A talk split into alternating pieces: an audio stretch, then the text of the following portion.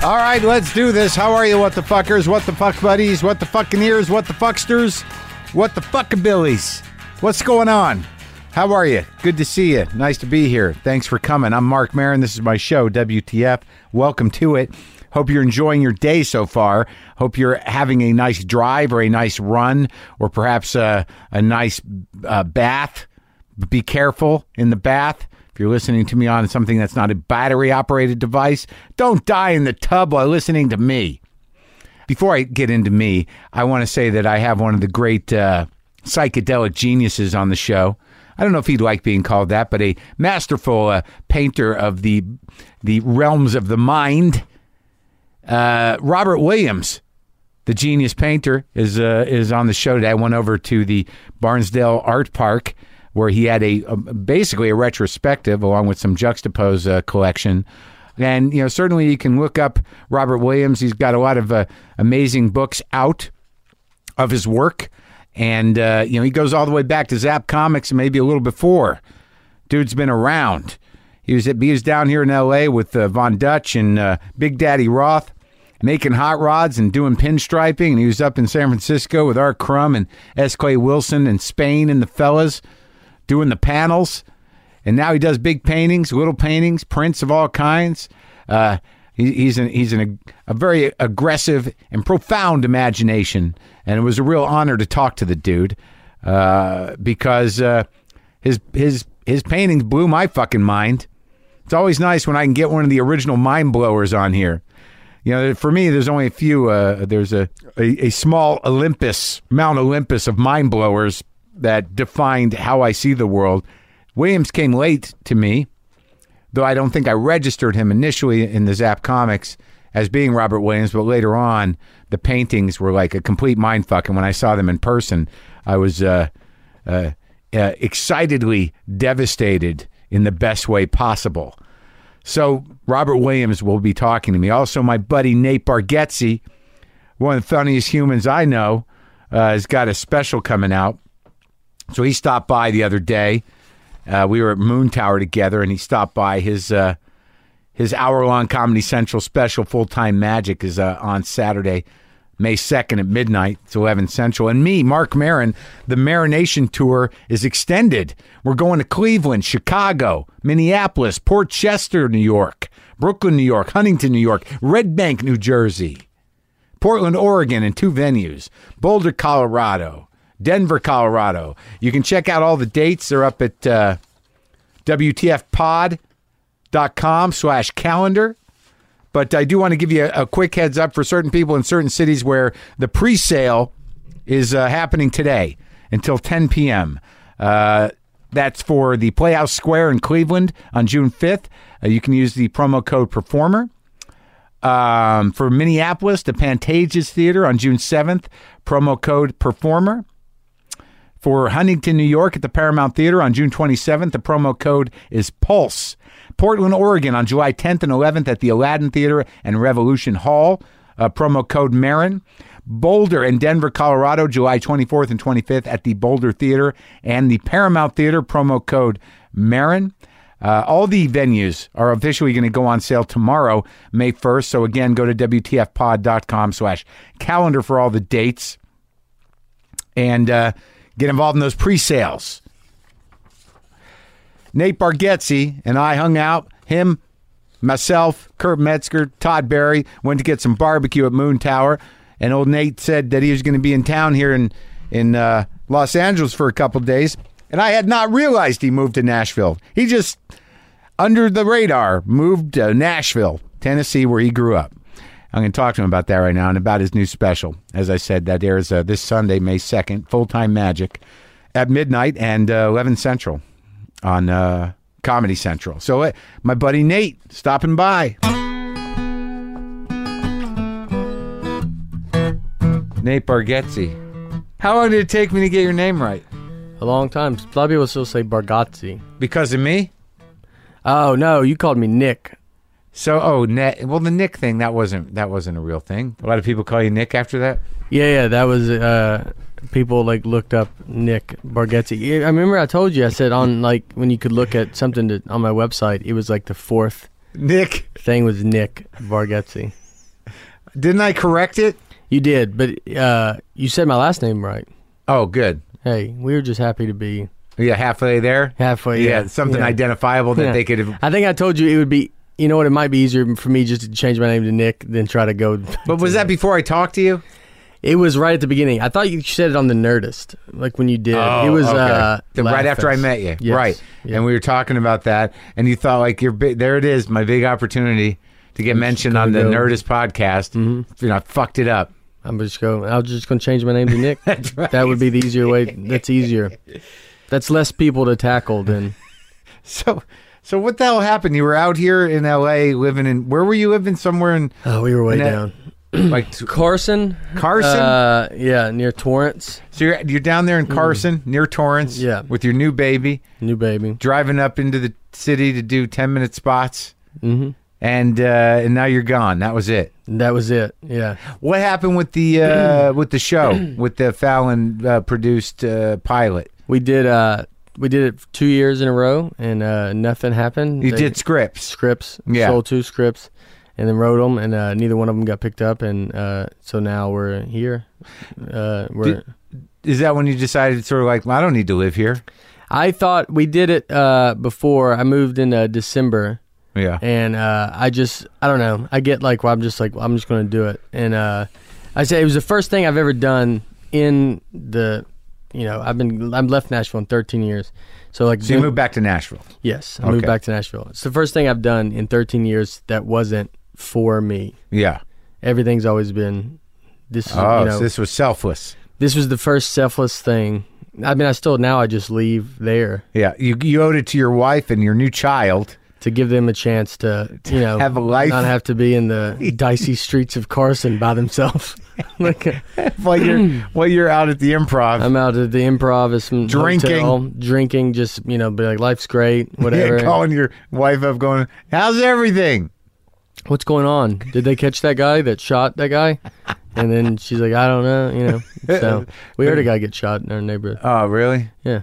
Uh, so well, that okay. Well, you did the right thing, and now you're not drinking anymore. Yeah. You're living in Nashville. You got a house Got a house. right down the street from your parents. Yeah. See, that was, but I think on some level that was a, that was a smart move in a selfish way to have the parents nearby because then you can have some time. I can Take go, the child. Yes. yes. We can give her. My mom comes over, and, And they're uh, happy to, I'm- right? Grandparents. Oh yeah, yeah. We have a bunch of. uh My brother has four kids, and my sister has a kid. So like, all the cousins and stuff. And one of our uh one one of my nieces is uh like nine months older than my daughter, so they're like best friends. Yeah. And so them being around, and she's going to all these birthday parties, and you know, I mean, she's like, you know, instead of just being her and my wife Down in Carson. down in Carson, Hold up. hold up and uh now we're you know and i got a i stay at uh i got a room out here that You i can do? come to well my buddy has an extra room downstairs Oh, really? i noticed you have an extra room Yeah, I mean, Uh, you can stay in there with the records. with the records You can- yeah, there's a bed up against the wall. You just throw it. Just that's fold it. It's like a Murphy bed? It's like a Murphy bed that just covers the window. it's not even hooked into No, it's just it's a mattress. I, I it's a promotional thing. it's I like the first idea for a murphy bed Yeah, like the some yeah. guy walks in and Some goes guy- what if you put that in the wall. go with me Oh. yeah that's how murphy bed started Yeah. So what's Nashville? What's the plan, man? The plan is uh, I'm not I'm not sure what the plan is. I was I was very nervous about even I was trying to move and not tell anybody. Really? That was the idea. Because you're embarrassed. You were ashamed. I wasn't embarrassed. I think you still feel that everybody thinks you're going to you just quit comedy. Oh yeah, you're out of the game. You're out of the game. You're done. Gave So, up. Yeah. Ran away. You still have that mentality. So I just literally did it and didn't tell anybody. I think I, when I talked to you at Moontower, you're still you're sort of still in this justifying period. You're like, hey, you know, show business is in Nashville. Uh, Yeah. they're, the my my agent has an office there, though they primarily deal with country I like musicians. you, you didn't give me what I wanted out of it either. like you, you want everybody just to be like, "Yeah, dude, I think that's so smart that you did it," and I don't think I got that from you. I got like, "Oh yeah," uh, and I'm, then I'm just like, "Oh boy, no, We already I think did it. it's great. yeah." You're you're you're a comedian that that has a, a career in comedy. Mm-hmm. You decided that it's a good idea to turn your back on show business. Yeah. and move to Nashville and, and engage that show business. Well, they all, everybody, every time I'd go to meetings, they all think I live in Nashville anyway. Like I would go, like just because of my Yeah. accent or if I say something, Right. and like they're just assume I live there. Now, what are you going to do though? What say? How are you going to infiltrate? What's the plan? Are you going to Are you going to be the next generation of the of Blue like? collar guys. Well, I, I didn't want to say it. Yeah, but no, it- it's out there. I mean, it's you know, It's already out it's there? out there. No, no, no, it's not out there. No one's. Why don't you, if you just get one of those blue collar guys to go out with you on tour? Do you ha- are you in contact with any of those fellas? uh, some, some, Yeah, yeah. I've You talked talked to to Billy Foxworthy? Ball. Uh, no, I've never talked to Foxworthy. I golfed uh, in Nashville, and Larry the Cable Guy was golfing in front of us. Who? The, Larry the Cable Guy. Oh yeah, Dan. Yeah. Yes. I told him. I said, "You can tell." I go. I can tell how long someone's been in comedy is if they refer to you by Dan. yeah, then I know that they've been around for a while. I remember him at the comedy store briefly. Yeah. He He's a was good guy. He, was the nicest dude in the world. Yeah, and uh, real cool. And it looked, it's funny. Uh, so I'm a big Vanderbilt fan, which is the school in Nashville, Yeah. and I did not go there. And so we took a, my dad, got- we took a picture with me and him, and he he's uh, you and Larry the Cable Guy. the cable guy, and it's uh he is uh all Nebraska. Uh huh. He's a big Nebraska fan, and so uh, he's got all Nebraska stuff on, camouflage, dressed just like you would expect him to be dressed. I'm wearing all Vanderbilt stuff, so it almost looks like if the South is trying to create, if they're trying to create a new Larry the Cable Guy, and their their idea is like we want to use. Look, we're going to go. His school instead of Nebraska will be Vanderbilt, will be a smart school, and people are like, well, that you know, I don't know, that could turn people off. You're like, here's the thing. He did not go there. That's that's the That's the hook. That's the hook that gets them in to go. You think, oh, this guy a smart guy? No, no, no, no, no, no. no. he is far from it, and just wears all the Vanderbilt stuff. So this special is one. It's it's it's on Comedy Central. Yes, this Saturday, May second, which is the night of the Mayweather So Pacquiao the, fight. the, the Comedy Central special is on this Saturday. you can you, know, you can buy it May fifth. So uh, have you gotten to know your daughter at all? Uh, we have crossed paths at the house, and uh, She's she seems uh, two and a half. She'll be three in Yeah. July. Uh, she it went from like the first at the very beginning. I remember once we were home. We would see we'd go home for Nashville too, like sometimes for like a month. Like if Yeah. I was going to be on the road, it was just easier to go home. Yeah. and uh, we'd stay at my parents. And uh, so I remember one time I was packing, and she started packing like her Minnie Mouse suitcase, and was like, "Oh, I'm going with Daddy," you know, and that was brutal because it was like, you know, that would hurt. But now it's actually brutal for me because she's almost fine with it. Yeah. Now I come home for like, you know, uh, I, I was in New York and then I went home for a day. Then I flew out to Austin and Uh-huh. uh, here. And so I've been gone for like two weeks besides one day. And she's just kind of like, you know, she's she's happy to see me. And then just kind of like, all right, see you. You know? That's worse. Yeah. So you going on the road this week? She says, yeah.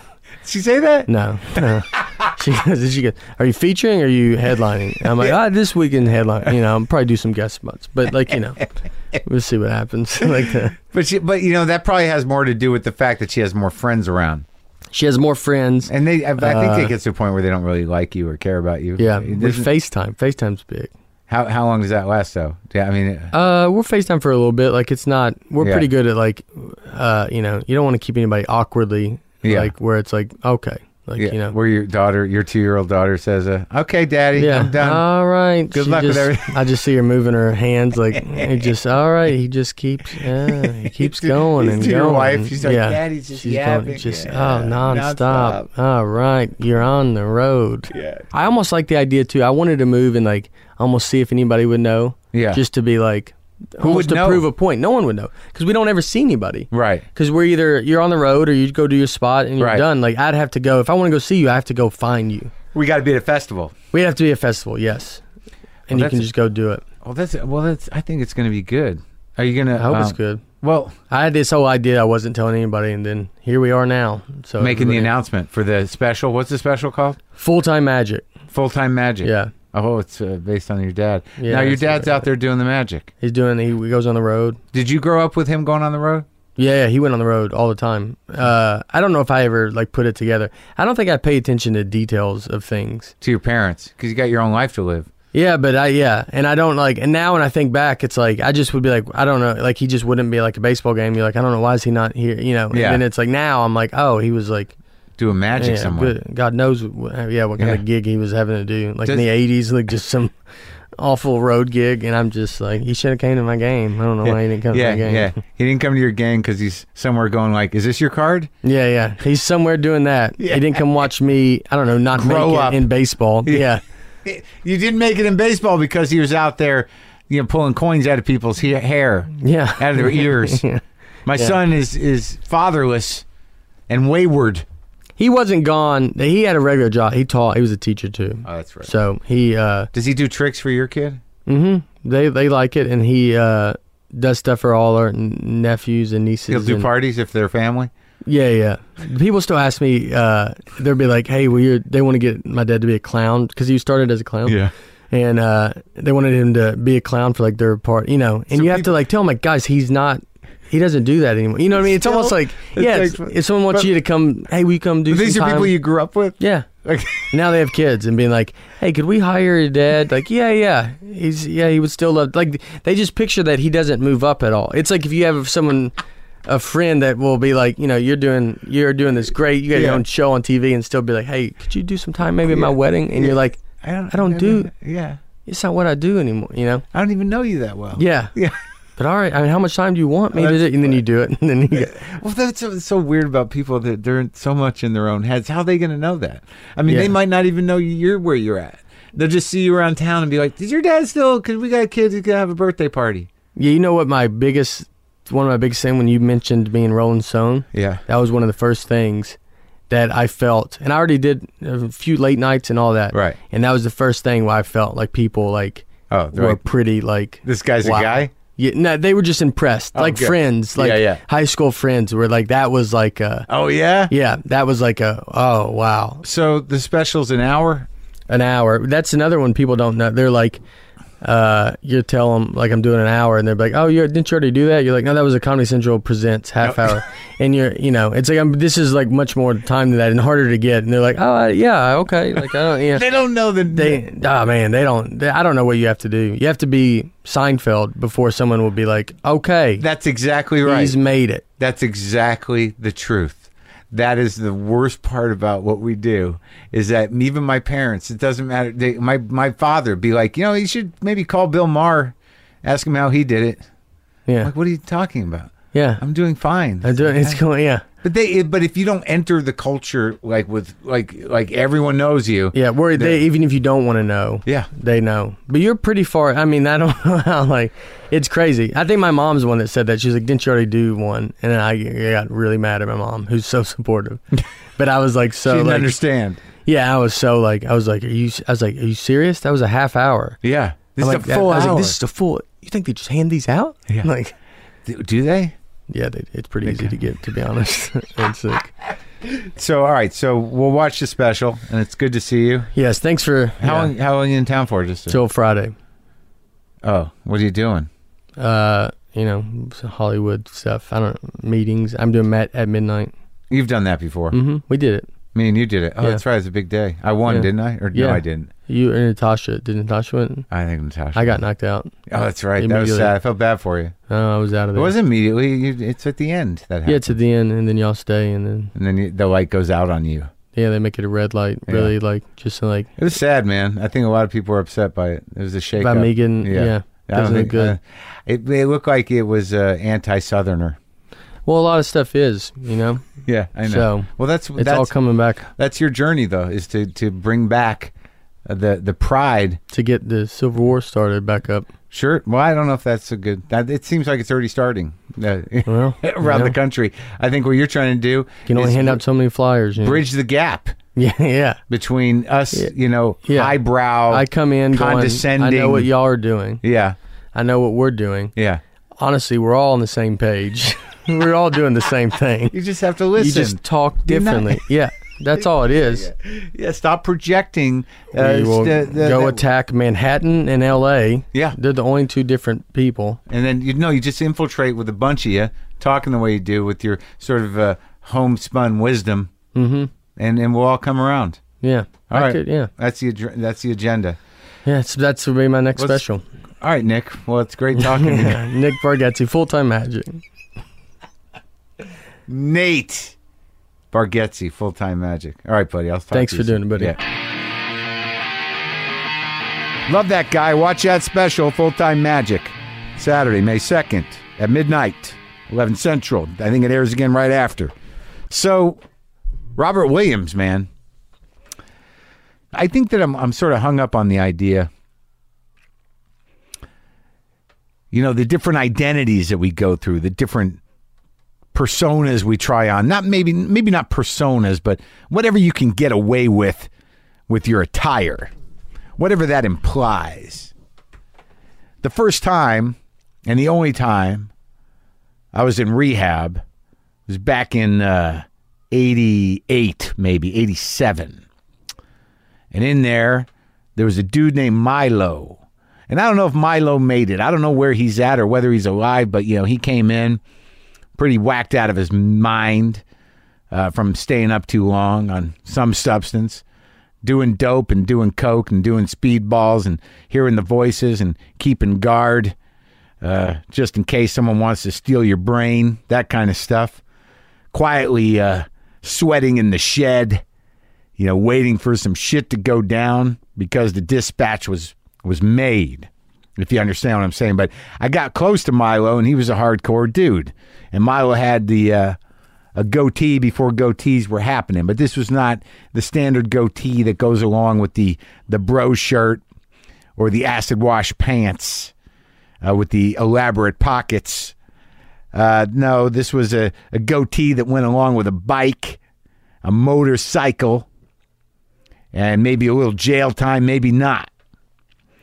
But he was a hardcore motherfucker and he smoked Lucky Strikes. And, you know, when I was in rehab that first time, I was pretty shattered. Uh, whatever personality I had had become uh, a bit fragmented, a bit wobbly. Uh, was fragile to begin with. So I remember in when I was in uh, I was in rehab, I listened to Milo tell stories, and then he had a carton of Luckies, and I was smoking those Luckies until they hurt my fucking my fucking lungs. I take his luckies. I buy a pack of my own because I want to be like him. And then I, I grew out after after uh, after rehab. I grew out the uh, the the Fu Manchu thing, but not. It was before they were hip or cool. This is the the late '80s, so you know, I was going for the hard look. I'd pull my hair back into a, a, longish ponytail, and I had my round glasses on that were tinted all the time, and I had my uh, my jailbird biker goatee and I wore my long trench coat. And I was about what? How old was I? About 25 years old. And I think I was wearing the Milo costume for a while because I thought it made me look like I could I had been places. And I had. I had. I had lost my mind, but I'd never been to jail. I never rode a bike, and I don't think I could kill a man. But I think that my beard looked like it could at that time. Why did I tell you that story? Because there's something about what Robert Williams sort of represents about the 60s, about hot rods, about motorcycles, about cars, about speed, about you know unleashing your imagination, about that darker part of the 60s that sort of I believe I always aspired to and through the Milo costume, I believed I had been there. Eventually I shaved it and uh, took me about a decade or two to get straight with who I was, but I think I'm here now. I got I got to tell you, I was nervous to interview Robert Williams because he was intimidating to me. I went to his uh, opening. I met him briefly there. My buddy Coop, Chris Cooper, uh, the poster artist and painter, uh, is a big fan, obviously, and very influenced by Robert Williams and his personal friend. And he facilitated an introduction at the opening. I met him, and uh, Robert, in my mind, very quickly dismissed me, and I, I, projected a lot onto that. I just, I just didn't think I was hard enough or serious, serious enough, or you know, like the real deal enough for him to even register. I, I gave him. I projected that gift on him that he could judge me thoroughly through to my soul uh, that quickly. But I, I was nervous. I, I, met him over at the gallery where he uh, did the show, where his art was hanging. Uh, he was with his wife, who uh, who was not in the room. We were in the office there, so you might hear a phone ringing occasionally.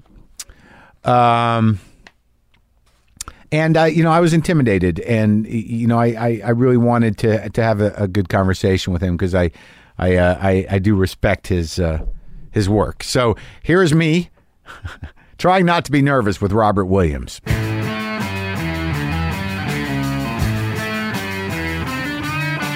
a, tremen- I'm a tremendous fan of yours, and I have been for a long time. You could do worse. Yeah, yeah.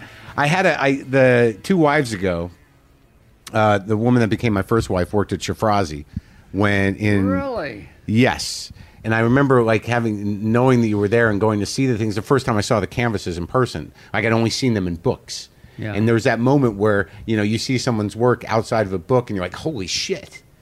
Like the the layers of work that that went into those paintings and all your paintings, I just, I couldn't believe it. It was like mind-blowing to me to see it live. Yeah. Is that a is that an odd thing to hear? No, no, no, no. It's not because there's there's there, there's uh, when you see a, a painting in reality, there's there's a certain disappointment and, and also a certain pleasure in seeing it. A, pr- a printed formalizes it. Yeah, you know when you right. see when you actually see it, you can actually see hand strokes and suffering and energy and thought into something. You know. When you see the painting. yeah, Oh yeah, that's exactly the whole texture of the thing. yeah. Now, like in in terms of your like styles of of, of how you painted, it it was much more laborious at a different point in time, right? In terms of the techniques you use. Well, um, uh, I, I've never been lucky enough to find the easy way out on these things. yeah, yeah, and I've I, every I've always in my mind think, well, I better find some shortcuts. But on the other hand, I think, well, uh, here, here, here's a nicer way to do it, and that nicer way to do it is always more time consuming.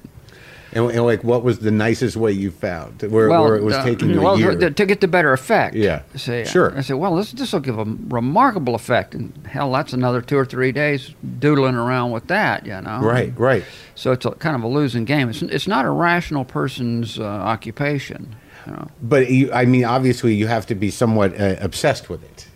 I, I mean, in order to do it. I mean, It's more than obsession. Yeah. It's more than obsession, and, and it's more than fulfillment. It's uh, it's like your worth. yeah, You know, it, it's like when I was young, I wanted to be a slick artist and be a big operator, yeah, be a hip dude, yeah.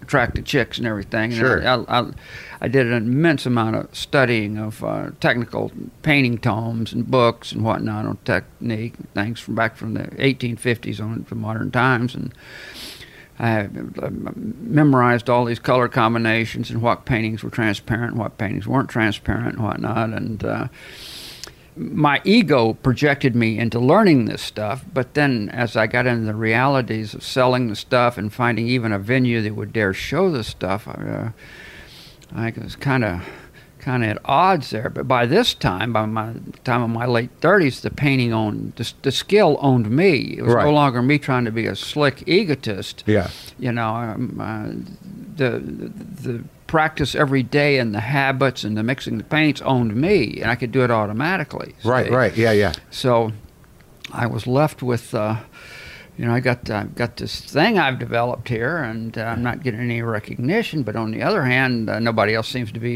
able to do it and uh, and I, I'm not going to do anything else, you know. And at, at the same time, I was doing comic books too. I was involved in Zap Comix, Sure. and, and my same problem developed there. I got uh, spending too much time in the comic books. Uh, a good comic book artist would do at least a page a day, and it was taking me a week a page, you know. So I just uh, there's like something wrong with my um, mental value of uh, being practical and rational. But wasn't it a, problem per- it's a there? perfectionism, though? Really, right? I mean, you had a process. Yeah, yeah. Um, but I, I caught on real early on what Salvador Dali said. If uh, uh, if you're looking for perfection, forget it. You'll never find it. You know. Uh, But, but is that an in, but is that something you can actually do intellectually? I mean, if you're wired to say like, well, this isn't quite good enough, I mean, you're never you're never going to get around that. well, let, let, let, let me point this out to you. Yeah.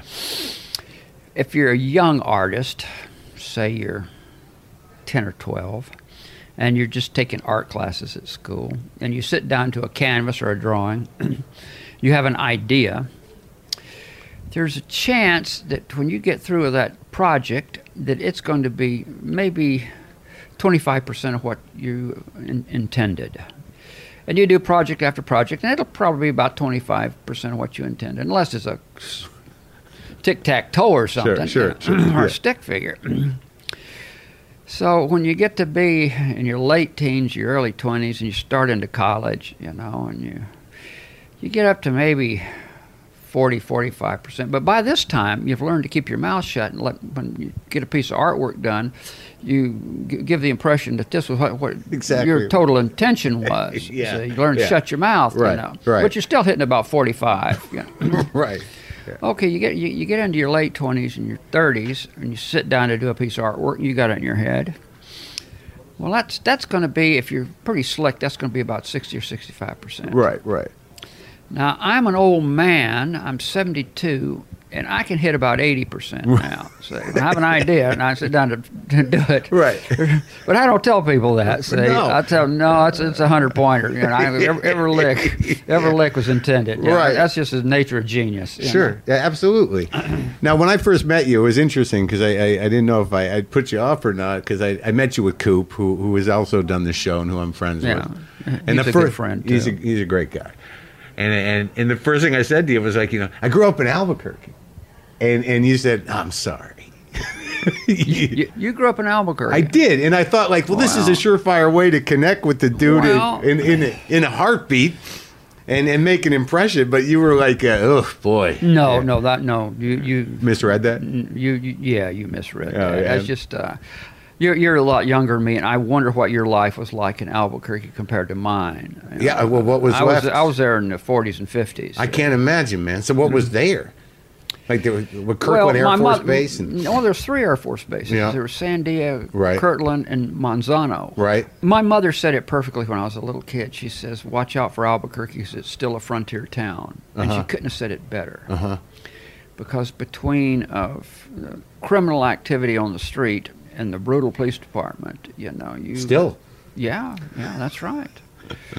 I was in fights and in jail all the time in Albuquerque. How'd you end up there? You, you, you mean in fights or in jail? No, in Albuquerque. Well, I was born there. Yeah. I was born there in 43. My parents were married and divorced four times. My father was from the deep south, so I was going back and forth from Alabama, Georgia, um, Florida, back to Albuquerque. Yeah. You know. So I come up from not only a, a broken home, but a, like a terribly uh, torn apart home. And Over and over again. over and over again. With the same characters. And my, yeah, my father um, had a uh, sizable amount of money. He was fairly wealthy. What was his So, racket? my father's uh, had the largest drive-in restaurant in the world that serviced 100 cars at one time and had its own theater and its own radio station. Where was this? Montgomery, Alabama. Wow. And he was good friends with Hank Williams and Gene Krupa and a lot of people. You know, was, uh, They came through and, and well, he knew Hank you? Williams very well. And you remember him as a kid? Oh yeah, My, um, and but then when I go back to Albuquerque, Yeah. I'm just totally broke, you know. So I went from this one lifestyle to the other, you know. And then in Albuquerque, it was a, a real uh, reality check, you know, of fighting continually and getting in trouble, and uh, I don't know. I've developed a lot of character in me. But on the other hand, my father was a military man, and he sent me to a strict military school, so I was. I, Two I- I, was, I was raised with this in- this inferiority complex that had to be uh, it, that had to face up to Nietzsche. You know? Yeah, the yeah. only way I was only way I was going to get out of my inferiority complex is start Nietzsche in it. You know, Go So start- yeah, I had to stand up to Frederick Nietzsche. You know, Yeah, and yeah. grit my teeth Yeah. You know, and fight these guys on the street and get my ass kicked and whatnot. But it happened time after time, you know. When when you were in, were in Albuquerque, what high school did you go to? I went to Highland High. I went to Highland High. I graduated from Highland High. I'm sorry. I didn't. I was thrown out. Right behind the Highland Theater. Yeah. Right there. Do you do you remember that um, that bowling alley over by the High, Highland High? I don't know if it was there when I was there. If it was There was there. a rumble there with over 300 people, and they were in there throwing. I was involved in it, and they were uh, really? they were throwing bowling balls. Pachucos went in there throwing bowling balls, and there was knife fights, and people were stabbed. And, oh, so it was the the Pachucos, which later became the Cholos. Well, we used to call them chooks. There was Right. there was the stomps, which were the cowboys, and then there was the chooks. What were you? I was kind of a well, I ran with both of them really. Right, you right, know, right. Kind of You could move through all fields. pathetically, pathetically. Well, you must have been a funny I- guy. Uh, well, Usually it's a I had sense my of humor that I had my through. antennas out. You know, I was, Yeah. a, I was a young kid that learned real quick. You know, I'd walk down when I'd walk down the street. I'd always look two blocks down. Yeah. learned real quick. You know, walk down the street, look two blocks down because you might want to cross the street. Right. Yeah. Yeah. There's oh, there's three of them. Yeah, yeah, yeah. right. So what was that Well. I. I, I don't want to go in. I, I have so many of these vulgar street scene stories that uh, could fill a book. Let's let's go on about the art. I, I'm I'm completely willing to do that. Where did uh, like I saw a picture of you, uh, and I don't remember where. Maybe it was in the malicious uh, that that collection, that big book. What was it? Malicious Resplendence. yes, Of you at the Albuquerque State Fair, yes. and you know I was sort of obsessed with the state fair. You know I was obsessed I, with. I, I worked there as a concessionaire, and when that fair, when that carnival moved, I went with it. And what were you doing? Pitch them in, win them out, take home some dishes. you Oh, yeah? yeah. I played the cigarette game and a, number of games. I, I, I've always been obsessed with like uh, like after I saw I had a book called Very Special People, you know, and uh, and then uh, it, it- I was obsessed with the anomalies, human with freaks, and I remember going to the state fair to see Ronnie and Donnie, I Well, remember no, see, that's after my time. See, Sure, I sure, was. I, I, I saw freaks. There were there was freaks in the ten and one show when I was there that I saw back in the early fifties. Right. You know, because I feel like in, in, Eko in- and Iko, the sheep-headed men from Labrador, Johnny Eck. Uh, Johnny Eck was still around, Yeah. and you saw those guys, and yeah, the reason I bring talked that to up, them. I, I, I traveled with them. you traveled traveled with Johnny Eck, and uh, other characters Yeah, yeah. too. Yeah. And because I have to I have to believe that that informed your your eye somehow. Absolutely. The tawdry side of cultures always fascinated me. It's always seemed romantic to me. It was like seemed like the kind of thief society that was in Hunchback of Notre Dame. Right. You know, it's a very very dangerous world to function in as the lower classes, and the criminal classes, and I was always attracted by the romance of petty criminals. And I, later I understood what my problem was was it wasn't really that I had these criminal tendencies. It was just that I was in a small town like Albuquerque that d- hadn't developed a full bohemian community. Wasn't there? It was it was very small around uh, University of New Mexico. Right. I was always in trouble with the police and whatnot, and then uh, I, I I become a, a, a chess hustler at around University of New Mexico, and I was just a kid. But you were compelled towards that scene. You're looking for the, yeah, uh, the that- artist. I, and I very much involved myself in the in the beatnik movement in the late fifties. You did Yeah, in New Mexico. there wasn't like a true literary beatnik world that we think of the Orthodox, but there was uh, an urban beatnik world that had created all over the United States from seeing sorry movies like well not sorry movies but questionable hollywood interpretations of the beatnik culture Right. one of them was the Beat Generation. The other one that I remember sta- standing out really a lot was Bell Book and Candle with Kim Novak. So those kind of set the pattern for the United States of America to have uh, a beatnik idea of how to conduct themselves. I was very, very, I mean, I was mm, 15, 16, very much into that world. You And were you- hung were you out do- at coffee shops and Sure. smoked marijuana. And And were you doing uh, me- art at that point? I was always doing some kind of art. What was going on? How? Where did it start? Where did you start defining yourself or knowing that that was where you were going? Well, before I had a developed memory, my parents would sit me down on a big roll of butcher paper with crayons, Sure. you know, and I'd just take off. yeah. I did uh, a big red skeleton, bone for bone, and it was Red Skelton, the comedian, you know. Yeah. And I was just out of diapers. And then there was a pop song called The Devil in My Darling's Eye, and I did a big eye with a devil in it, you know, and I'm just a little bitty baby. Mm-hmm. And in, I think, the fifth grade, they selected about six of the gifted kids, six or eight of the gifted students, to do a mural at the end of the hall mm-hmm.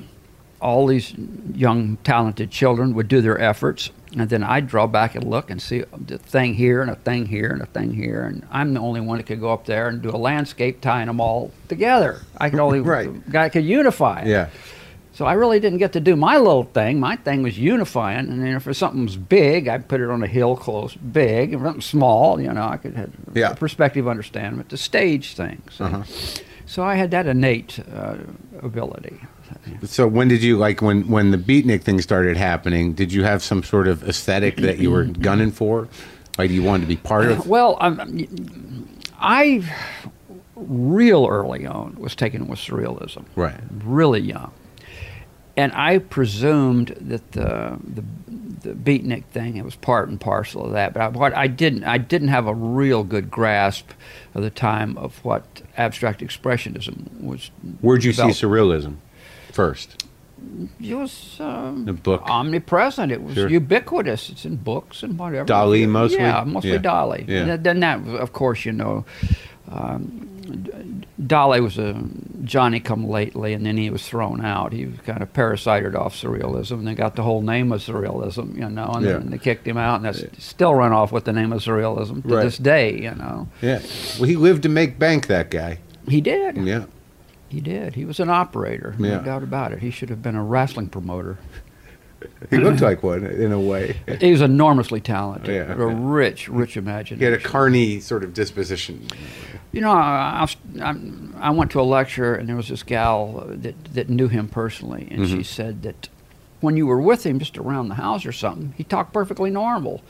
But when he got around a bunch of people, he started affecting that exaggerated accent. Right. Yeah. Why not? Put on a show. Yeah. So, all right. So you're in Albuquerque. Did you ever know a guy named Gus Blaisdell by any chance? No, No. no. He owned a bookstore later. I just don't. Even, I don't even know when he got there. Well, I'd left in '63, and I'd kind of burned all my bridges. you left running. Well, it was a good thing I did get out. I Yeah. probably ended up in Santa Fe prison. A lot of my friends did end Oh, up really? in Santa Fe prison. Yeah, Do you still have friends in New Mexico? Mm, just relatives. just Oh, yeah? relatives. A few hot rod buddies. I, when I go back to Albuquerque, I see a few hot rod. Is that when you first started doing hot rods? No, no. I first started when I was in Alabama in 1955. At 12 years old, I got my dad to buy me a 34 Ford Coupe. Yeah. So I, I was onto the hot rods way early. I started reading Hot Rod magazine about 53. So that was like that was in your consciousness. That was something that drove you, literally. That's right. And because like you know, one thing I was like when I started going through stuff today, the intensity of no, no matter how long it, it may take you to, to, to paint one of your paintings, I mean the intensity and the velocity of the thing coming at you in all the ways that it comes at you, there it, you know there's no avoiding it, and there's uh, there's almost a speed to it. Well, what I do, um, I have to kind of disregard the the concept that this is going to be a, a, a decoration in a house. I, I, I see my paintings closer to literature than I do to. Uh, Well, yeah, there's the titles are literature. to you know uh, if if you, if you have a sophisticated home and you have a coffee table with uh, classic books on it to show people how intelligent you are, you'd have like maybe War and Peace or Two Years Before the Mast or Tales of Two Cities, and it's um, re- really interesting literature. But it, it- as long as it's sitting on the coffee table and the pages are closed, it's okay because there's stuff in there that would make your hairline recede. That Sure. would uh, create diarrhea in children. Yeah. So, but um, unfortunately, art has to be tamed and knocked down because it's, people can just look right at it. And that, that, that's a really a sad thing that uh, literature is allowed to totally eclipse graphics. You know. Comic book has um, kind of challenged that. That comic book is one of the most important things of the 20th century. 50 years from now, you look back on the 20th century, and you'll see that the cartoon dominated the art world. The Forever. cartoon was the most From the important- beginning. It was the most important thing of the 20th century. What was the first time I ever saw people having sex? Like the like uh, you know. I agree with you. I've got some examples in this show here Yeah. of those eight-page Bibles. Mhm. I think it was like 1951. I was eight years old, and some kid showed me one of them eight-page Bibles that he stole from his dad. And I'm looking at that, and ah, that's how that works. exactly. That's how that works. The first time I saw it was a Spain picture. Like it was uh, it was in an underground comic collection of two bodies in space with and they're having sex, and I was like, that's how it works. And then about uh, a few years after that, Yeah. someone showed me a pornographic photograph at a baseball game. And uh, the, the fellow was a, an ex-GI that just was stationed in Japan, and he came back and he had these pictures of these Japanese people in the act of sexual intercourse, and that didn't look interesting to me at all. That didn't look interesting to me at all. The Seeing this guy's buttocks on top of another woman, Right. on top of a woman, it just I, that wasn't as good as the eight-page Bible. Eight Right. yeah. Well, when you uh, when you set out to you left Albuquerque to come here, and and study art practically, Yeah. Yes. And wh- where was the first place you studied? I came out here to go to Los Angeles City College because it was only six dollars and fifty cents a unit. Uh-huh. See, so I, I, I spent two years at Los Angeles City College, and I was nominated for the dean's list, and I did, um, What were you working on specifically? Just learning technique. yeah, sculpture and painting. And they, the college newspaper there, the Collegian, approached the art department for a cartoonist, an editorial cartoonist, and nobody could draw. you know, they approached the entire student body. Nobody could draw, so I, yeah, I'll do it. I, man, I, what a wonderful opportunity to 20 years old to get in print. Yeah. You know, the first time to get something published. You know, What were you drawing? just editorial cartoons, or whatever the current subject was. And uh, I won an award. It was an it was a national contest, and I came in second nationally. Yeah. You know, of all the junior colleges. And um, after I quit the school, they still had to come over to me to get editorial cartoons done. You know, but I wasn't even a student anymore. So You still making money doing that? it wasn't very much money. It was enough money for me to get married on. But uh, you know, I let it build up for a long, long time before I bothered with it. You know. So all right. So after that, where, where'd you go next to to Well, I took the? I, I I went out and got a job, and then I took extension courses. Uh, I'd married my wife Suzanne that I met at Still City- married? Yeah, still married. Great. And it was hard getting a real good job. I got a job as a art director for Black Belt Karate magazine, and then at night I would take extension courses at Chouinard's. Yeah. So, I- and that I- was a big deal. that was a very big deal, history-wise now, because all your major artists in Los Angeles, the older ones, all went to Chenard. Did you jive with that school? No, Why? Not at all. well, when I when I came out to California, and I was a pretty good draftsman, and I was so enthusiastic, so enthusiastic, ready to get into the arts. Yeah. And I had, you know, all my uh, influences were comic books and surrealism and B movie posters and hot rod magazines and all this uh, second class uh, influences. And so I come out here, and lo and behold, it's right in the middle of the abstract expressionist period. And drawing was considered absolutely out of the question. Really, not even Right. as, as a groundwork. Not even you, know, you got to learn this first. No one thought that way. They had drawing and painting classes, but it was contour drawing of quick studies of a nude model. Mhm. You know, you couldn't. You had to knock that thing out pretty quick. You know? Right. You couldn't sit and nurse on this thing and get the shade tones right and whatnot. You couldn't work on muscle tone. Just, just quick impressions Right. of a nude model. You know. so that's the closest thing they had to academic drawing. Now, their philosophy was that. Um, representational art was a cheat, and it uh, was it was a phony thing because you're trying to make uh, something look three dimensional, and it's actually two dimensional. And the arts, the arts uh, after the Second World War, especially in the 50s and early 60s, was the art of truth and honesty and you the art should reflect the honesty of the artist doing it and the impressions of the artist doing it. And if you if you paint it it should look like paint. Hmm. If you chiseled wood it should show the marks of the chisel. If you welded a sculpture it should show the burnt slag on it because that's the nature of it see. They, of course completely disregarded that 550 years ago oil paint was invented to be tight you know, that's the nature of oil paint if you can do it. Yeah. say. Wood can be polished and show the grain. That's also the nature of it. Yeah. know. Metal sculptures can be ground down and polished and, Sure. and plated. But they disregarded that. Now, Did you think it was bullshit? no, no, because I was a young uh, student and I realized I had to discipline myself to things that I wasn't used to, and I'd had to take this in. Say, I had to, but I still had this tendency to tighten up. And then I had other, I had contemporaries, friends that were Otis and Chouinard's and UCLA that referred to me as the illustrator Yeah. that I was going in the wrong direction. That I really would not be a painter because my stuff's tight and it spoke of th- three dimensions. So that got hung on you. That, got- that got hung on you back then. before you. well, it was a slander. right. It was a slander.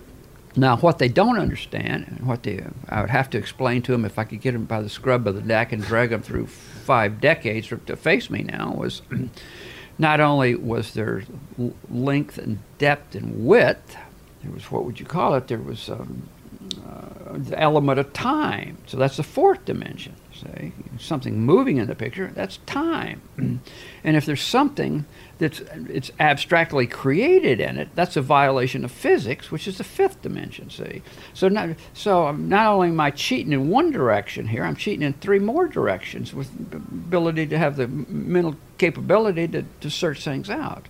Yeah, yeah. Any one of your canvases, it, it definitely Yeah. you time travel. There's story. Yeah. There's uh, defying the Well- physics, abstraction. there, th- th- there is a, a situation that exists in art schools.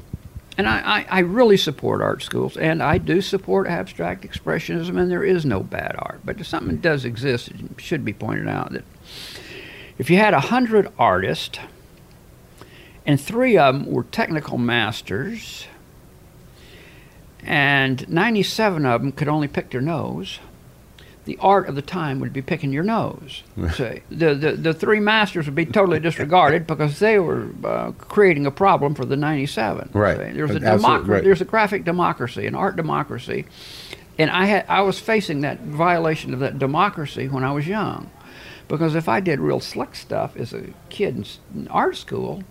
I was showing off, and I was trying to set the standards too high for the other young people that uh, had other inclinations. So you were you were uh, an outsider on both counts. You were you were creatively an outsider, but also technically I, I always threatening. I always end up outside the situation. I'm always in violation of the right.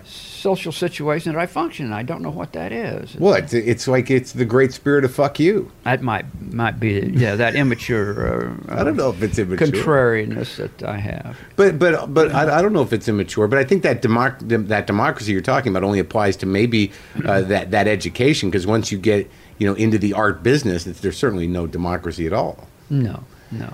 But like okay, so so I I'm seeing this these these two experiences when you first get out here, uh, you know, and you go through technical and and you and you get your shit together. So you're a wizard technically, and then you go to this.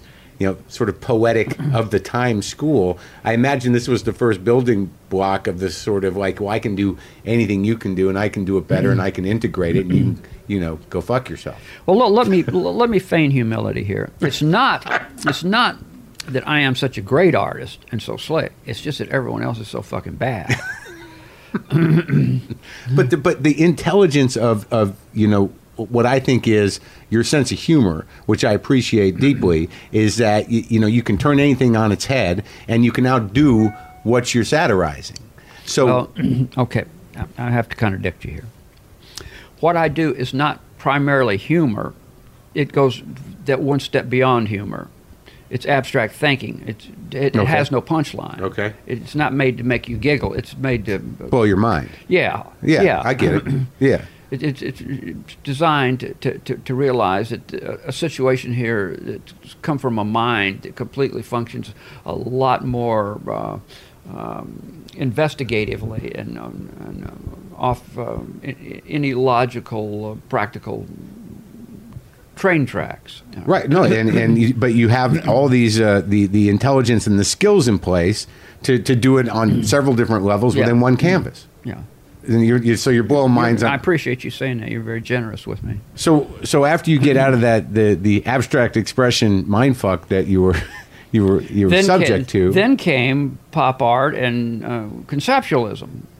Right. You say, well, uh, pop art, you're getting that's realism. Well, yeah, it's realism, but it's it's uh, it's um, um, art that's been appropriated. That's right. You, you, uh, can, you cannot yeah. step out of pop art and do something uh, that's free thinking. It has to be something appropriated. It's Right, a the- reflection of the things around you. but who? Def- but the people that define whether that's popular or not is such a small group of people, and it's you know it's rooted in like two or three Well, intellectuals. That you know, uh, yeah, it, it, the- the whole thing is made up of failed artists. You know. Yeah, Yeah. yeah, yeah, But so, where did you go after that? Way, how did you get from uh, from there to uh, to to Big Daddy Roth and and and Well, I, I was uh, containered a- after being the um, art director for Black Belt magazine, and I I lost that job, and then I had to go get another job, something art related, and I ended up desperately taking a job as a container designer for Weyerhaeuser Corporation. And that was a, a, a junior executive job where I wore a suit and tie. What does that mean? A Weyerhaeuser con- a container? Weyerhaeuser's a, the, w- one of the biggest container companies Okay. in the world. They're forestry, have giant forest, forestry and lumber and and um, cardboard boxes. So this was like a, an engineering job almost. Well, I had to make commercial boxes for products. You know, I, was des- I just designed boxes. And this was during my psychedelic period, so it didn't take them long to realize that I wasn't executive stock. So you were taking acid and designing boxes. Yeah, so they fired me. so then I fumbled around and, by sheer divine providence, uh, got a job with Ed Roth. I, I'd met him years late, years earlier at a car show, and then I went to the unemployment agency, and they said, uh, "We we don't have anything for you. We have this one thing, but nobody will take the job. The conditions are not right. They're a little filthy down there." And I said, "What is it?" They says, "Well, it, uh, they're looking for an art director down at uh, Ed Big Daddy Roth." I said, "Give me the phone." Yeah, and you knew him. You knew his work, yeah, and you knew yeah. his oh, yeah, I was, I was a big fan of him. I knew him. I'd met him at car shows. And I was a hot rodder, you know. Yeah. And I went down there and talked to him, and he looked at my portfolio, and he says, "Well, if, if I knew you were alive, I'd have hunted you up." oh, really? you So it was right So, away. Yeah, I just got this incredible job with an enormous amount of money, and then I could come and go and dress the way I wanted. I just had deadlines to fill. I was in charge of his advertising. Well, what was it like over there? I mean, when you said when you were into hot rod, so you could you could take apart a car and put it back together, and you know chop a car up. You Yeah. did that stuff. Yeah. So what they were doing over there was like above and beyond, right? Yeah, yeah, but I could stand there and talk to them. They, they weren't doing anything I didn't totally comprehend. Right, right. And you guys hit it off. Oh, You- yeah, yeah. yeah. And in your job over Yeah, there, well, when he understood that at 12 years old I had a 34 Ford 501 coupe, you know, I mean, you were in. yeah, was- Where did he come from? his father, he, he when he was born, he was living in uh, Beverly Hills, and Yeah. his father was Mary Pickford's chauffeur, Really? and his father was a German that belonged to the German Bund. Uh huh. you know, real right wing, strict German. Uh-huh. he hated driving Mary Pickford around because on a couple of occasions he she made him go pick up fertilizer in the limousine. You know. Huh. So Ed was an American kid that, uh, from German parents. That uh, he, I think he started out uh, as a doing window design for Sears Roebuck, and he was a remarkable sign painter and interested in hot rods and. Huh. You know, I wonder if it, I wonder if like for some reason I wonder if the Erich von Stroheim character in Sunset Boulevard was based on his dad. Well, there's a comparison there. there Yeah? I I think about that. Yeah. You do. yeah, I think about that. It just like struck me like immediately. Like Yeah. huh? Well, that's the impression I wanted to give you. Yeah. That's the uh-huh. guy. you can see him in a chauffeur's uniform with jodhpurs and black boots and a cap. You know. and a chip on his shoulder. Yeah, yeah, standing by as the doorman to the limousine, you know, Right, standing right. there pissed off because he had to go get fertilizer and bring it back in a Rolls Royce or a Duesenberg or something. Yeah, that huge car. Yeah. so when you were over there, what was your what was your prime? What were your jobs? I mean, what was the the title Well, job? My my first responsibility was get out about six ads a month. But then after, besides that, I designed T-shirts and decals, and I worked him work on the cars a little bit. And I was just, uh, and since I was the only one there with a formal art education, I was kind of a front man there. When people come in and was talking about art and careers and stuff, he'd always get me to. Oh yeah, go Yeah. go do some PR, I- I- yeah, I had to. Uh, human resources. I had the vocabulary, and Yeah. I, no one's going to snow me, you know. So and it was a scene over there, right? it was a remarkable scene, a remarkable scene, a gypsy carnival scene. There's people coming in and out all day. There'd be movie stars and rock stars and Just to hang out? bikers and police and the FBI and beautiful chicks, and it's just it was just like he, he would go out of town on um, touring with a every year he'd make a new car uh, show car. Uh-huh. and then he would go on this circuit like a carnival and then I would stay there and work with the crew that did t-shirts and stuff. And when he'd come back he'd have all these followers come back you know. So he had that a- picked up over the United States. He'd have all these hanger-oners. Charismatic guy. yeah, and then they'd come in with some good-looking gal, you know, and in three weeks, everybody that worked there had gonorrhea, you know.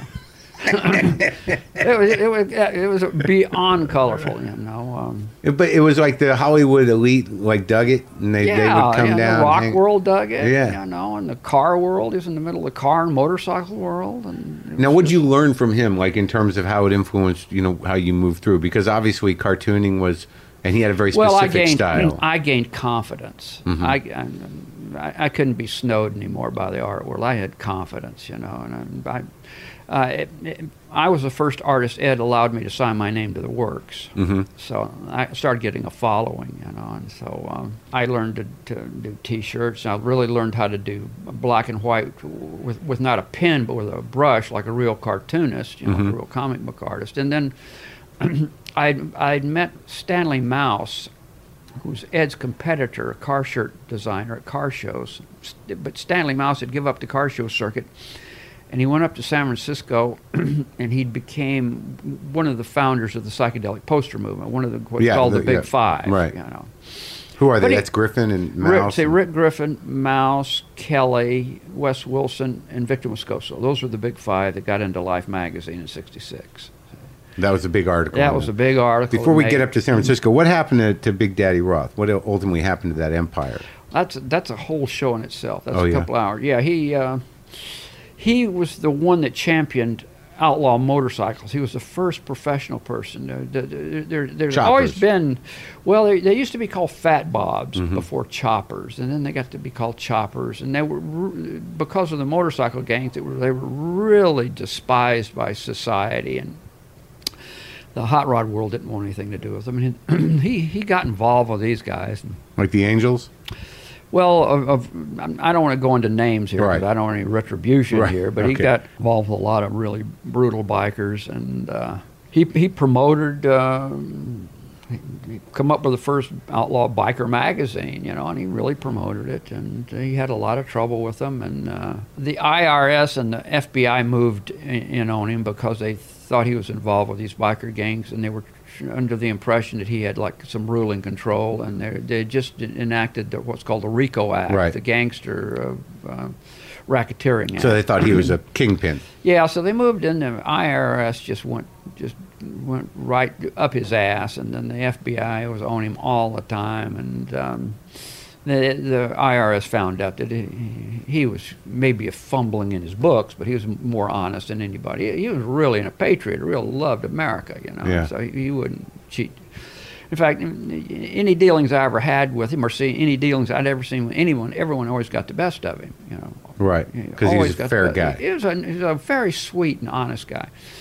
but um, anyway, uh, where was I going to So go? they crushed him. Yeah, they, they they eventually crushed him, and uh, I had that job as art director for five years, and his wife left him, and it broke him, and then he he, he finally got a job at Knott's Berry Farm as a sign painter. He was really down on his luck and a low ebb, and then fortunately nostalgia came and picked him right back up again. Oh yeah, the Rat Fink, uh, Yeah. the re- resurgence of Rat Fink. Yeah. And what what about Von Dutch? We didn't talk about him at all.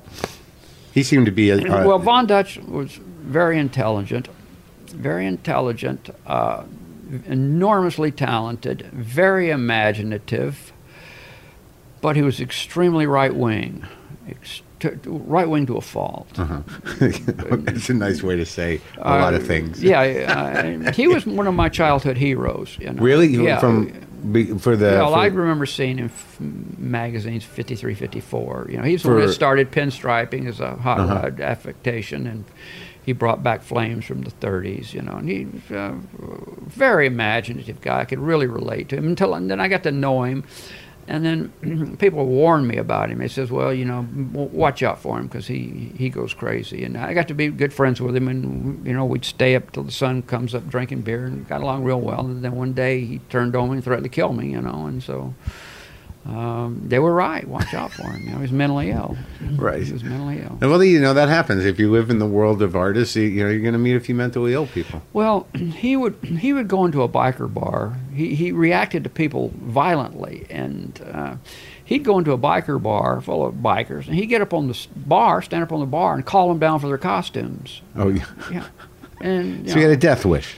Yeah, yeah, you know, because he preceded these guys in the motorcycle world, and he saw them all as uh, pretenders, you know. Mhm. And they'd pull him off the bar and beat the hell out of him, and so That's how he lived. you know, I was, I was talking to w- one of the big biker chiefs, and I said, uh, "Have you seen Dutch recently?" And he says, "Yeah, I saw him about two weeks ago. Someone took a primary chain to him, beat his ass." And I, I'm bitching, bitching, man.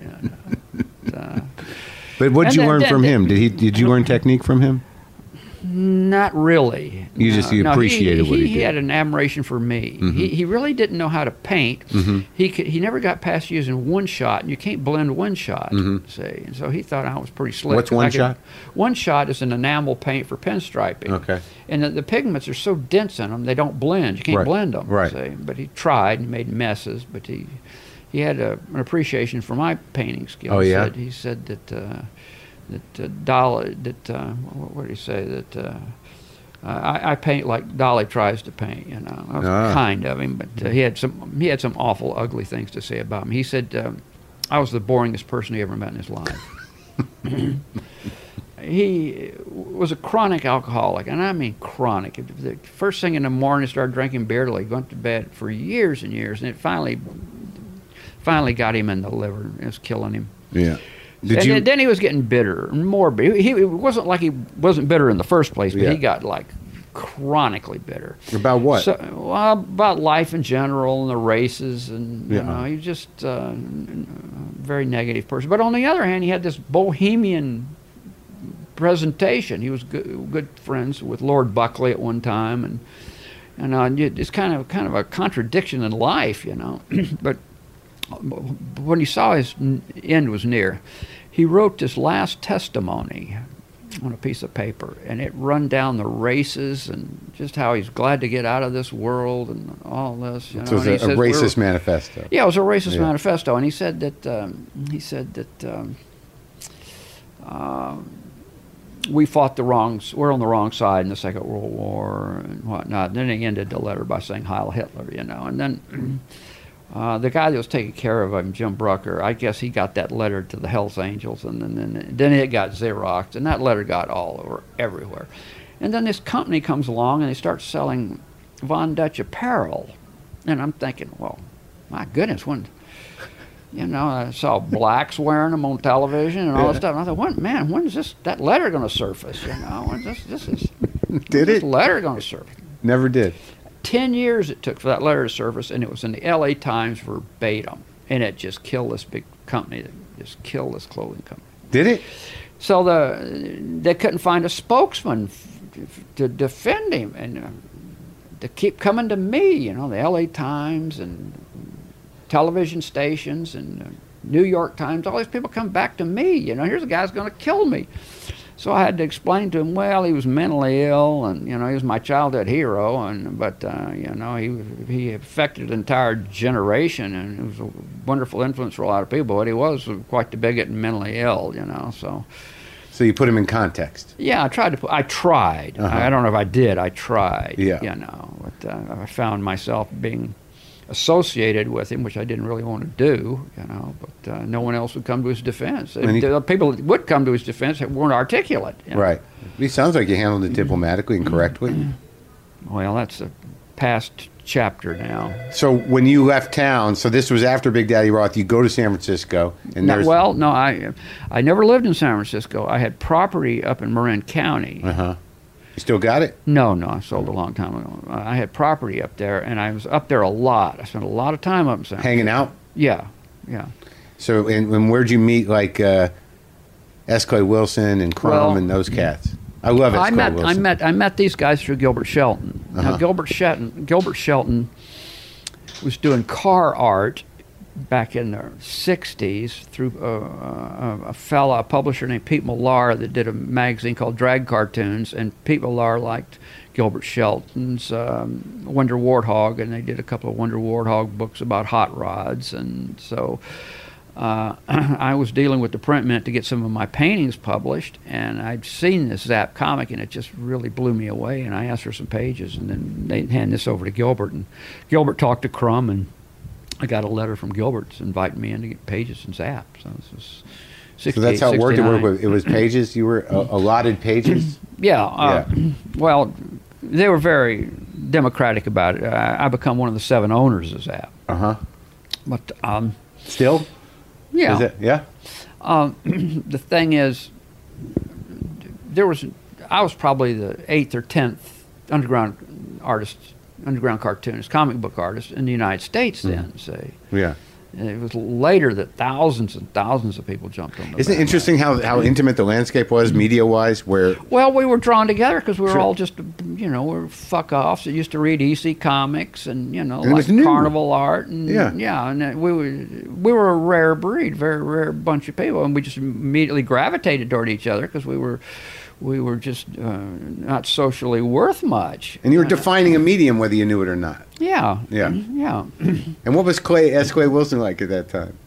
very much like his cartoons, Yeah. very very much like A his pirate? cartoons. Yeah, well, yeah. Uh, He rode bikes. Did you? Were you riding bikes at that time?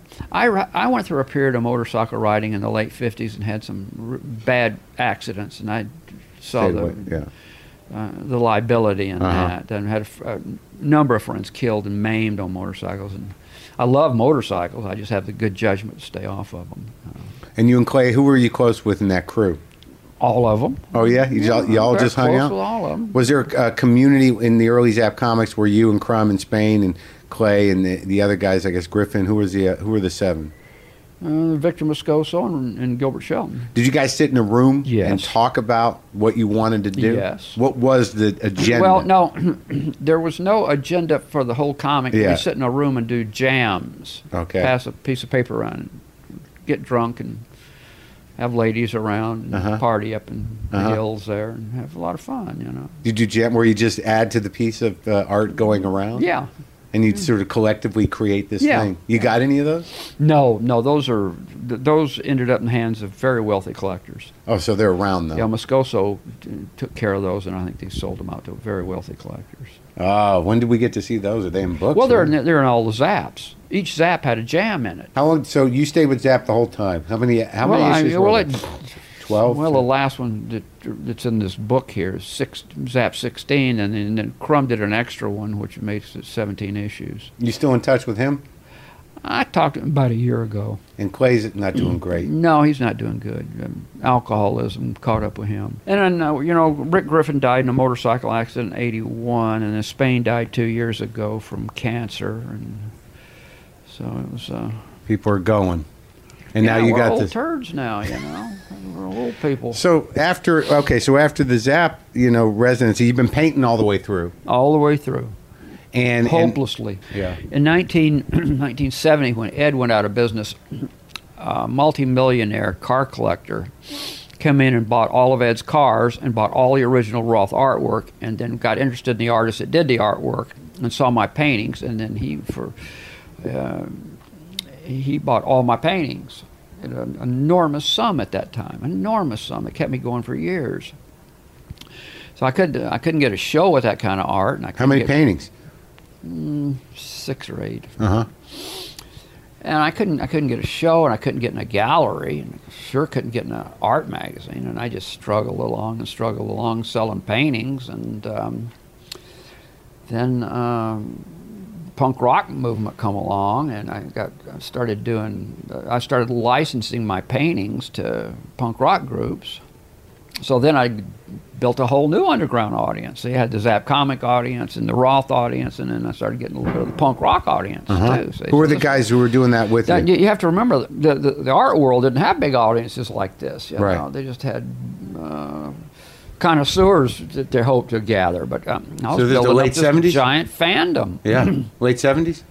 Yeah, So in, or in eighties, and so um, uh, when once I got in with the punk rock artists, you know, uh, I had a peer group and. Um, Who were they?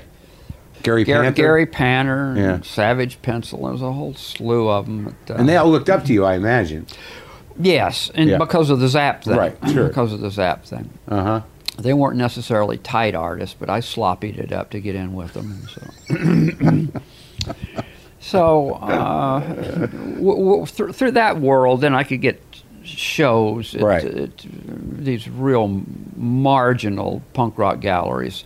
and then I just haven't sold out shows, so that got me to bigger galleries, to bigger galleries, and finally I ended up in uh, in, in the '90s with Tony Shafrazi. Uh, that That's was, when I- that, when- that was it was like the second or third biggest gallery in the world at that time. Yeah, it was ins- it was a great show. I sort of coveted the the what do you call it the car the the sock monkey the invitation. the yeah. invitation. yeah, yeah, and I and I, I, I loved that thing, and I and I think that's when I got the first book. What we didn't mention was that the album cover for Guns N' Roses, "The Appetite of Destruction," which I imagine they took the title of the album from your painting, Right.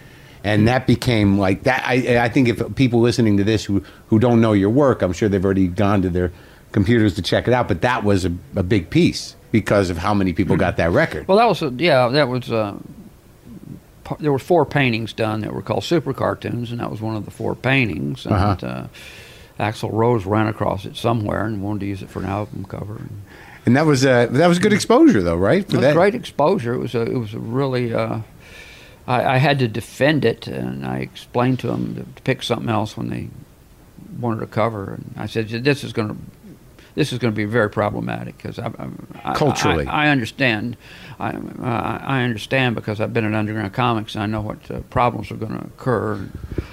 And you knew that was going to happen. Yeah, I knew exactly. In fact, I told them exactly what the order was that things were going to happen. I said, "Well, it? your first problem is you're you're not going to be able to get this through the Canadian border. The second problem is going to be uh, uh, is going to be church groups, and the, the third problem is going to be family and." For that cover. Yeah, for that cover. I, I told them the order of things that were going to fall, And it all did. happened? And I said, then the feminists, the feminists are going to get on you and tear you to pieces. And they're all just like I said, you know. And you've dealt with that your whole career. Yeah, And and your re, your response has basically been, uh, you know, it's, it's my imagination. Fuck you. Well, when we were doing underground comics, there was a point about sixty, about about seventy, about nineteen seventy, that it looked like if the during the Vietnam War, if the country went more right wing, they were going to start rounding up dissident, you know, Yeah, dissidents, yeah. So, people that were contrary to the actions of the government and. uh, Our names were listed with the FBI. Sure. You know, we, we, we understood that if they start rounding up dissidents, they're going to hit Zap Comics. Right. You know. Sure. So, uh, fortunately, the country got liberal there all of a sudden about the Vietnam War, and we just come out of this thing smelling like a rose. But on the other hand, all over the United States, about 400 news dealers did go to jail over selling Zap comics. So, we bear we bear that burden and guilt and responsibility for these poor people who had to go to jail selling our comic books. You know, we- don't just take that for granted. So, I was seasoned, already seasoned to know the responsibilities and the, the discomforts and situations that these comics created. So when I got time to, these guys use this painting uh, on Guns N' Roses. I, I knew exactly what was going to happen. Interesting. The painting was never intended for general public. It was intended for a, a special and, uh, audience, a small audience that had investigative skills that would enjoy something like that. Well, it's, it's interesting to me that even you know after so many years, like I mean, the the fight you know during Zap, where you guys knew you were provoking, and it was necessary at the time Yeah. to define that that territory, aesthetically, mentally, and, and Well, culturally. we had an axe to grind. We had an old axe to grind, all of us, because then when they when they outlawed the really good comic books in the early '50s, that uh, because of that Dr. Wertham's Seduction of the Innocent book, that they got rid of all the real good comic books in a Senate hearing. You know, and all of a sudden, uh, we- interest was that the argument? well, they said it was causing juvenile delinquency. Mm-hmm. They said there was too much violence in the comics and sexual luridness, and Mm-hmm. it was that uh, this was causing uh, a whole generation of young people. and which comics were these? The EC or the Fred Gaines? Or who was, EC it was primarily the EC Yeah. comics. That just about killed them, except for Mad. We, we had that that revenge to issue out to the American world. It's like you, you think those comic books are bad. You ain't seen nothing yet. You ain't seen nothing. so, and you continued that aesthetic.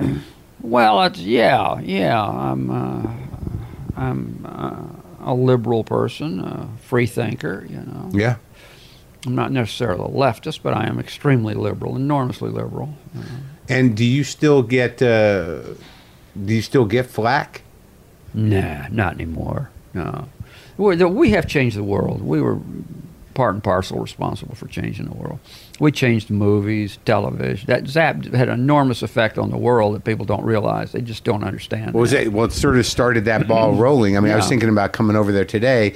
When I, I did a little reading about uh, about some of uh, your history, and I was like, "Well, look at this now. It's almost like you know, it was a completely we have, live in a completely porn, pornified That's right. state. That's right. And Yeah. we're surviving. Yeah. And it's good mental health. You know? if you don't It's get good too deep, health. yeah, yeah, sure, Yeah. yeah. If you limit your your, your masturbation to Yeah. to a reasonable amount of time per Yeah. week, No, no. do you think there is any repercussions, any negative Well, downside there- to it? there's, there's certainly a small percentage, I'm sure. Yeah, You know, there's some people that uh, are just hostile anyway. right, right.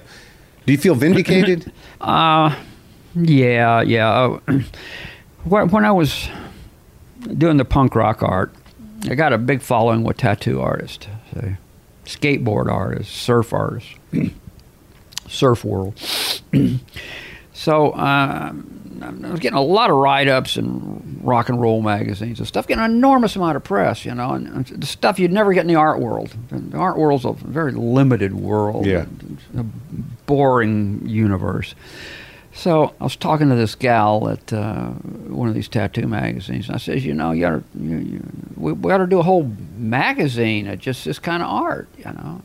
So she called, you know, I, what I explained to her was that there were some magazines out in France in the 20s and 30s for the surrealists that were really interesting, you know. Yeah. And maybe it's time to do something like that now. Not not like the boring art magazines that are on the stands now, you know, but some really interesting stuff like uh, there used to be a magazine called Minotaur and the Surrealist Revolution and stuff back in the 20s and 30s. And I told her about that, and she called me back two weeks later. She says, "Well, I've, I've got that magazine." I said, "What do you mean?" She says, "Well, I talked to my publisher, and we, we do that magazine." So they did it, and um, I, f- I was the conduit that fed in the artists for the, the magazine because I knew all underground artists. Name of the magazine was Art Alternatives, and it did really, really well. I, I bought that magazine. I think I had the first one. did really, really well. yeah. And then they fired the girl. So I guess the publisher was under the impression that well, we can just get any crazy shit in here and it'll sell, you know. so anyway, it didn't do well at all after that. It, and so uh, I was talking to Greg Escalante and my wife Suzanne and whatnot about well maybe we should find an underwriter and buy that title, put it back on the stands. Yeah.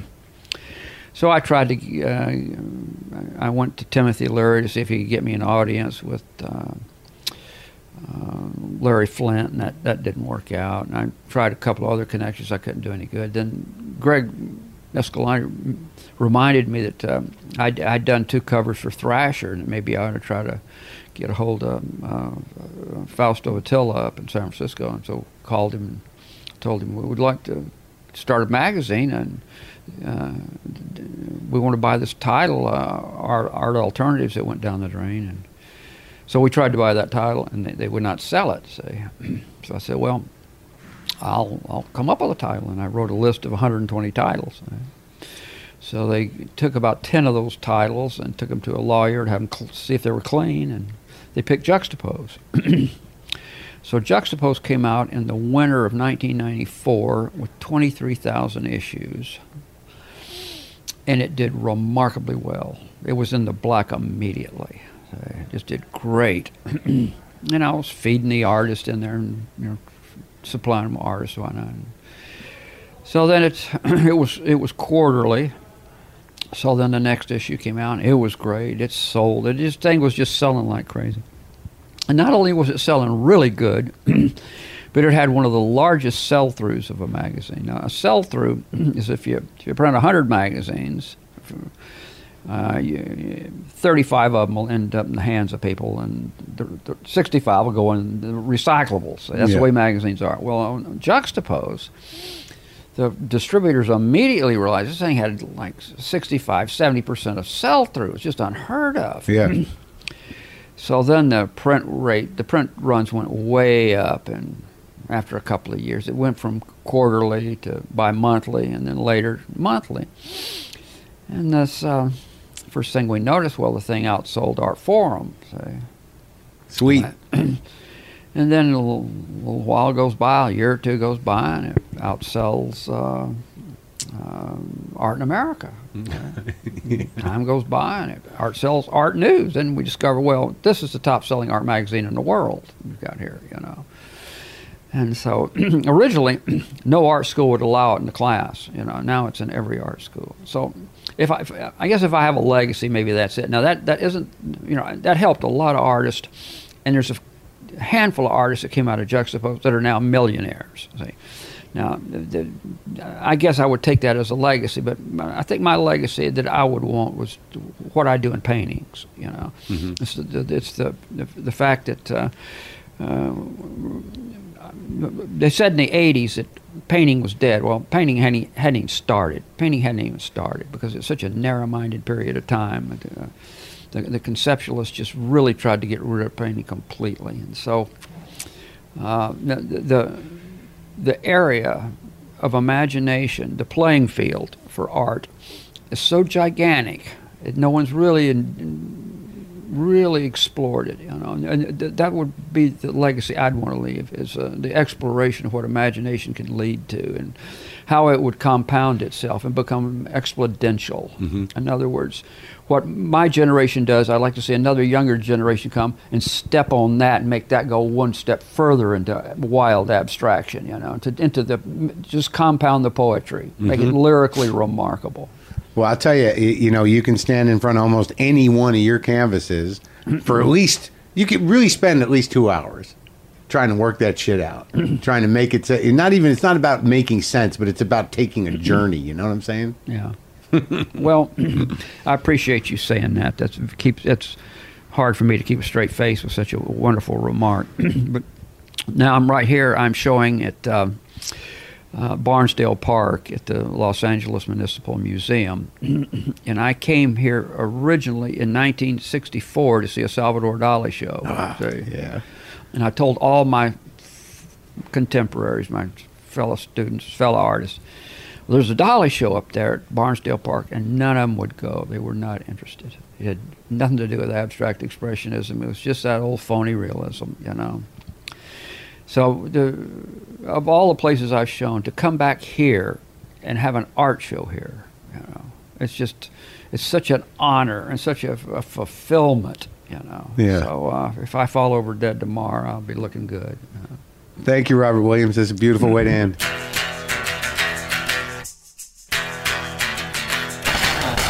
So that's it. That's the show. I hope you enjoyed that. I, I did the best I could. I think we got comfortable. I think things started to, to get comfortable with me and Robert eventually there. And uh, I, am just fascinated with his work. Go check out his work uh, by all means. Respect. So what else? Go to WTFpod.com for all your WTF pod needs. The new tour dates will be up there. There's some pre sales I told you about earlier. You should be able to get in on that. Wow.